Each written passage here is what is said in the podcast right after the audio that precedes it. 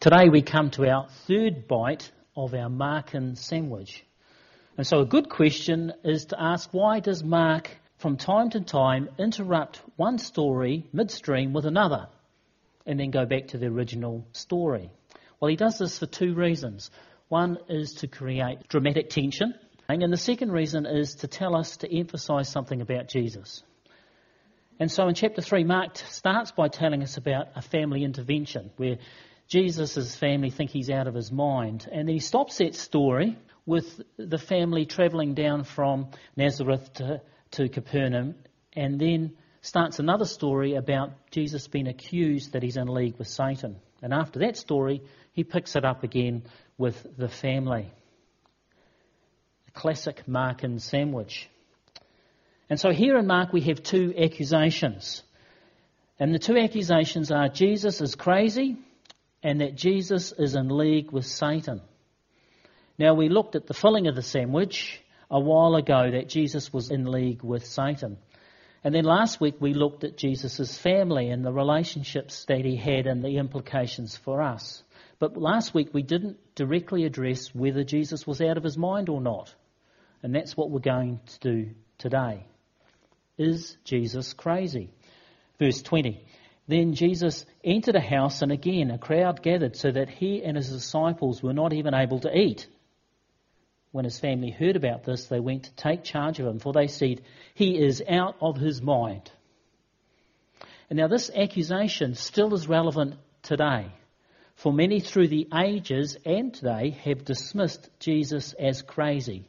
That is well meaning that he's done a lot of good, but in the final analysis, he's a little bit crazy. He's borderline deranged, tending towards the insane. I mean, who else can claim to be God? So, is Jesus crazy? Is he mad like Jim Jones and the Jonestown Massacre? Or like David Koresh in the horror of Waco? Well, there are two answers to this. Two answers. And the first is, is Jesus crazy? Of course he's not. And the second answer is Jesus crazy? Of course he is. Now, before you think oh, I'm getting myself muddled up and a bit out of my mind, just bear with me and we'll go through both of these answers. Is Jesus crazy? Of course he's not. And it all comes down to definition.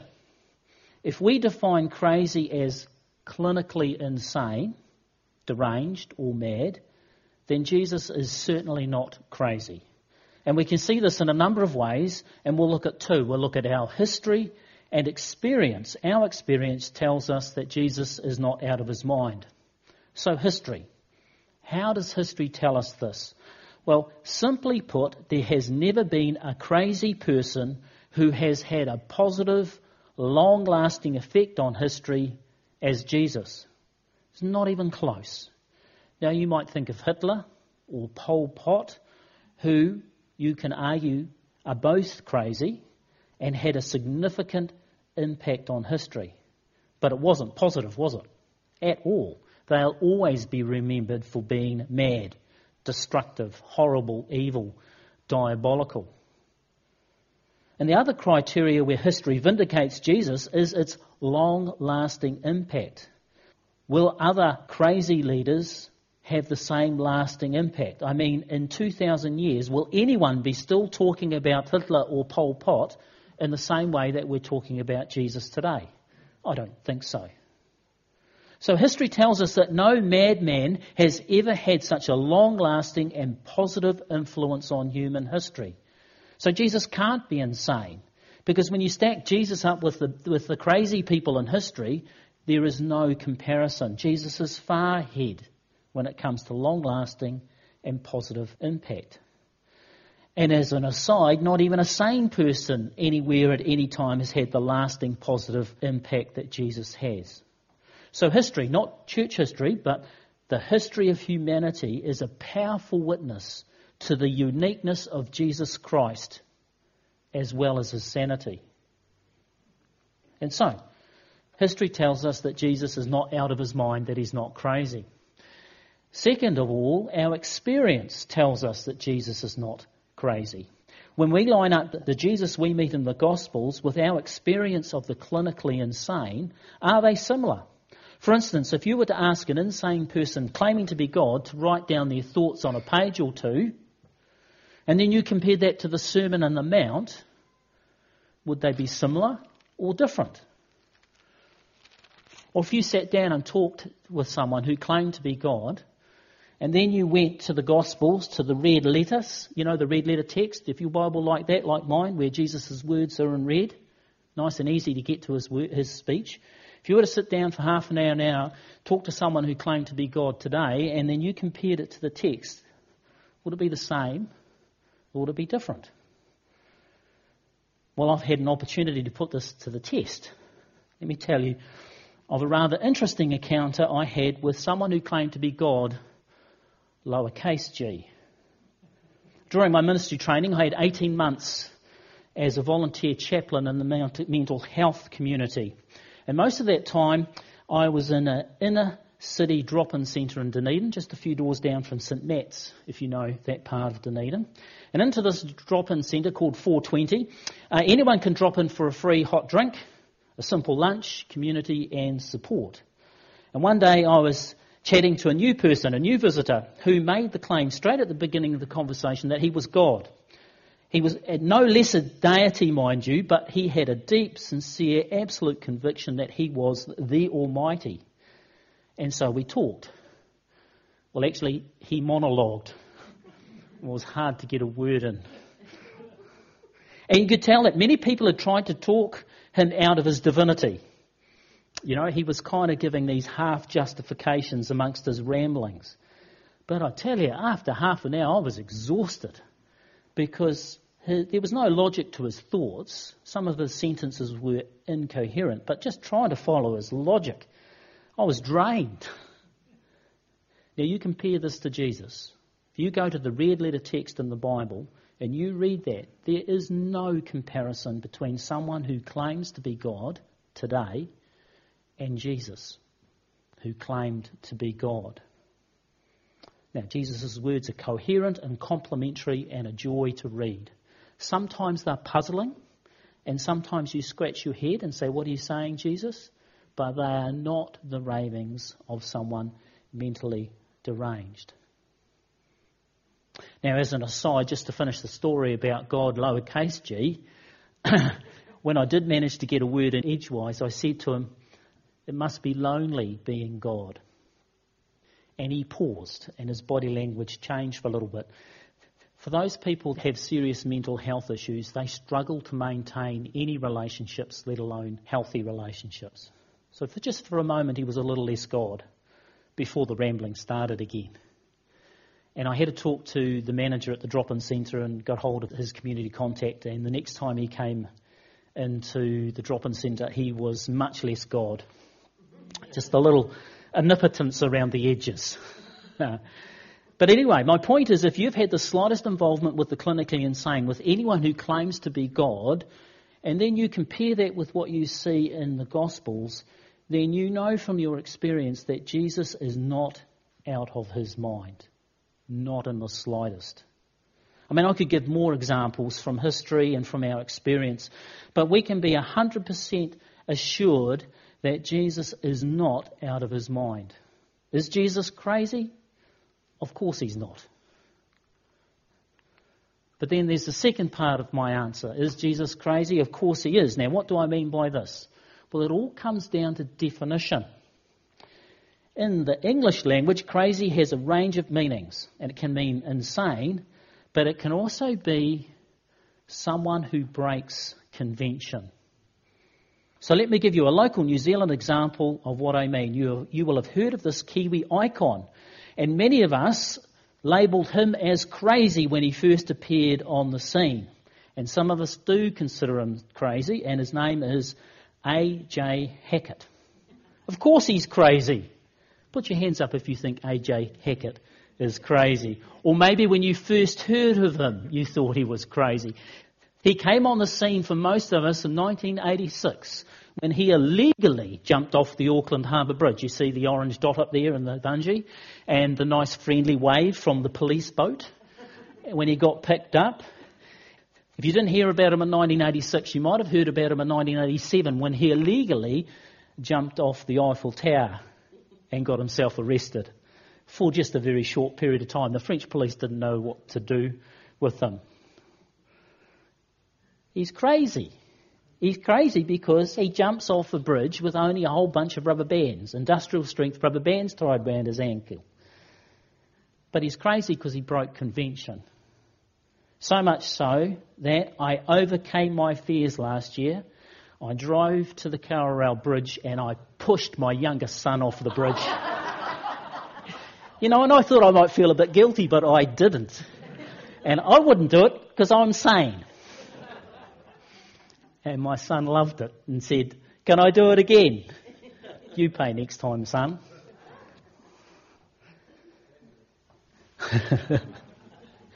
Crazy or insane? Breaking convention. Before we move on, just a shout out to the Vanuatu folk. Where was bungee jump invented? Eh? Vanuatu, claim to fame. There's a nice video showing AJ Hackett going over there and, and taking notes and talking to the locals about how to do it when he was researching it. So, my point is if we ask, is AJ Hackett crazy and insane? Of course, the answer is no. If we ask, is A.J. Hackett crazy? He breaks conventions, then the answer is yes. And it's the same logic with Jesus. Is he crazy and insane? Of course he's not. Is he crazy, breaks conventions? Yes, all the time. As an aside, how many here have bungee jumped? Well done. Some of us think you're crazy. But maybe that makes you a bit more like Jesus. I don't know. Amazing, isn't it? And as I was thinking about this, I was thinking, how does Jesus break convention? How is he crazy? And, and three things just popped into mind, very, very straightforward. Now, just three things that Jesus breaking convention. Is he crazy? Uh, consider Judas. Why would Jesus let Judas be among him and his followers when he knew he would be betrayed? I mean, we're introduced to Judas for the first time in Mark, in, in actually the, in verse uh, 19. You know, the passage that you're reading starts at verse 20. So if we were to jump back a verse, then it reads, Judas Iscariot, who betrayed him. Now, we don't know exactly when Jesus knew that Judas was the betrayer. It may have been right at the beginning when he chose him.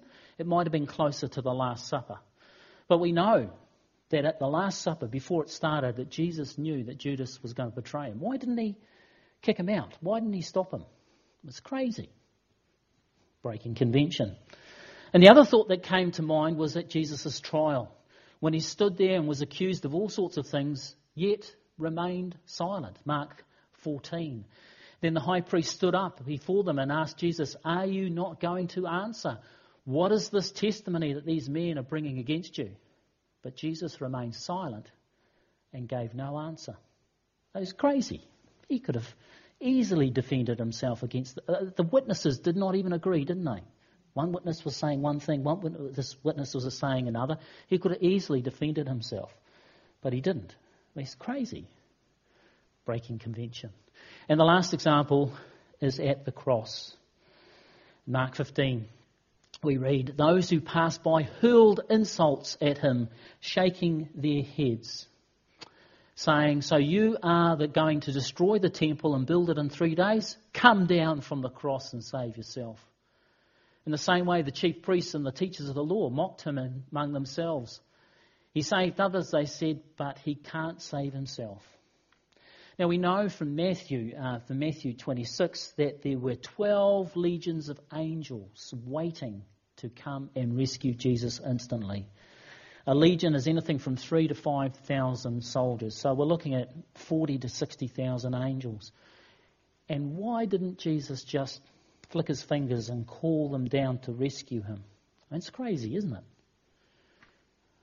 And we could go on listing all the ways that Jesus broke convention. And I think 1 Corinthians chapter 1 verse 27 sums this all up so wonderfully. God chose the foolish things of the world to shame the wise. God chose the weak things of the world to shame the strong. Is Jesus crazy? Well, he is, because he works like this. He breaks conventions. And the conventions he breaks are our conventions, they're not his conventions. They're just what we expect.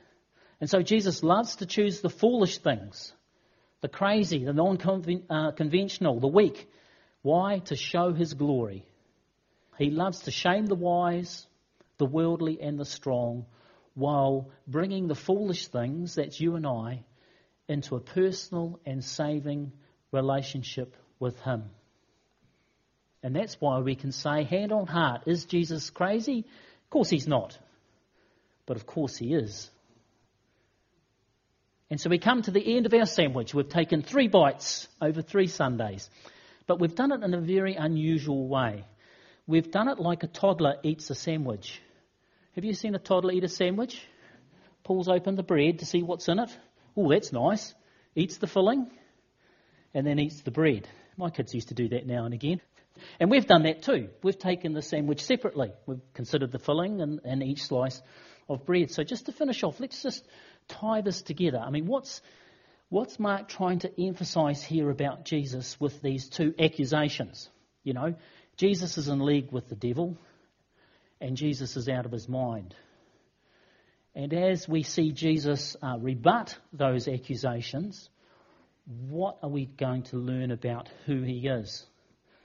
And I'm going to leave it up to C.S. Lewis to answer that question. C.S. Lewis, the author of the children's Narnia books, and the author of a, a large number of theological books like Mere Christianity. And in Mere Christianity, he pulls these two ideas together to answer a common question or criticism even of the church. And so C.S. Lewis pulls these two ideas to answer the question all those people who say Jesus was just a good teacher. He was a good man, he said some wise things, but I just don't buy in to his miracles. And you can hear this outside the church, and sometimes you can hear this from people inside the church. Jesus was a good man, he's a good example. But no, I don't buy into all those miracles, those resurrection stories. So, this is what C.S. Lewis says in response. And I quote I am trying here to prevent anyone saying the really foolish thing that people often say about him. They say, I'm ready to accept Jesus as a great moral teacher, but I don't accept his claim to be God. That is one thing we must not say. A man who was merely a man and said the sort of things Jesus said would be would not be a great moral teacher. He would either be a lunatic on the level with a man who claimed to be a poached egg, or else he would be the devil of hell. You must make your choice. Either this man was and is the Son of God, or else a madman or something worse. You can shut him up as a fool. You can spit at him and kill him as a demon, or you can fall at his feet and call him Lord. But let us not come with any patronizing nonsense about his being a great human teacher. He did not leave that open to us, he did not intend to. Isn't a wonderful summary of those two accusations? Jesus, you're crazy. Jesus, you're in league with the devil. No, he's not. Over the last few weeks, we've shown very clearly that he's neither. And because of that, he must be the Son of God. I'll finish with that quote again. It's so good, isn't it? Either this man was and is the Son of God, or else a madman, or something worse. You can shut him up for a fool. You can spit at him and kill him as a demon. Or you can fall at his feet and call him Lord and God. I, for one, choose to fall at his feet and call him my Lord and my God. Let's pray.